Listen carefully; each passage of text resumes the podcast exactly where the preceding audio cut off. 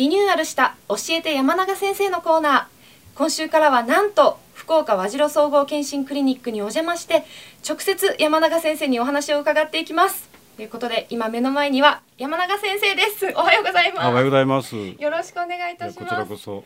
そして私今日初めてこちらにお邪魔させていただいたんですがなんか病院というよりはこうなんかすごく温かい色使いで。あのこれはですね、ね。もうあの、はい。検診のクリニックですから、はい。あの検診をするので、あの病院じゃないんですよね。ああのだからね。あの検診は患者さんじゃなくてね、自分があんまりどこもないどうもないけども具合が悪くないだろうかというのがメインになりますから、はい。極力あの病院じゃないような雰囲気でやりたいとは思ってますけどね。そうなんですね、はい。今先生がおっしゃったみたいにこちらは検診専門ということそうですね。ね。検診に特化してやってますけどですね。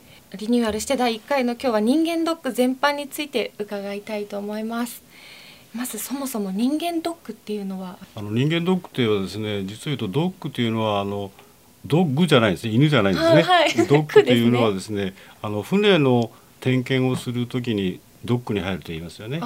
でそこから来た言葉でこれは昭和の20年代にあの東京の方の病院で始まったんですけどもその時にたまたまそれを受けた方があこれは船のドッグと同じだなというような言い方でそれをなんか取り入れて人間ドッグというような表現したんですね。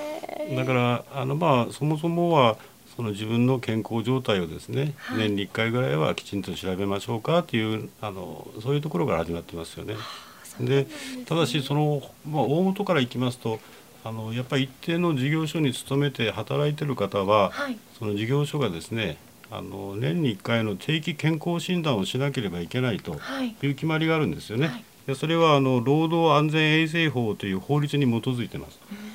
あの何もなくてもそのあの受けなければいけないというその法律に基づいてやられているのがいわゆる定期健康診断になります。はいでそれはしかし一定のこの決まりがありますけども人間ドックになってくるとそれにあのプラスアルファがついてくるわけですよね。はいその自分のその健康状態がどのようにあるかをその知るためにはあのここは民間でやってますよね。はいところが公的な立場からも健康診断というのはされてます。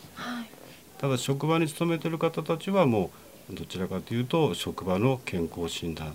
でそれにプラス、えーあとは専門ドックを例えば、えー脳のドックをするとかですね、はい。あるいはあのペットドッグでそういう専門のドッグから胃とか大腸の消化管のドッグとかそういうのを付け加えてあのやるといいますかね、はい。でそういうのを合わせて、まあ、大きくは人間ドッグって言ってるんですけどね。そうなんですね、はい。例えばあの私みたいな会社に属してない人間はそのだからそうですね。だからでそれは例えば福岡市の医師会が市とえー依頼を受けてやってる、まあ、余暇ドックと言いますけどね、はい。でそういうものとかあるいはがん検診とか。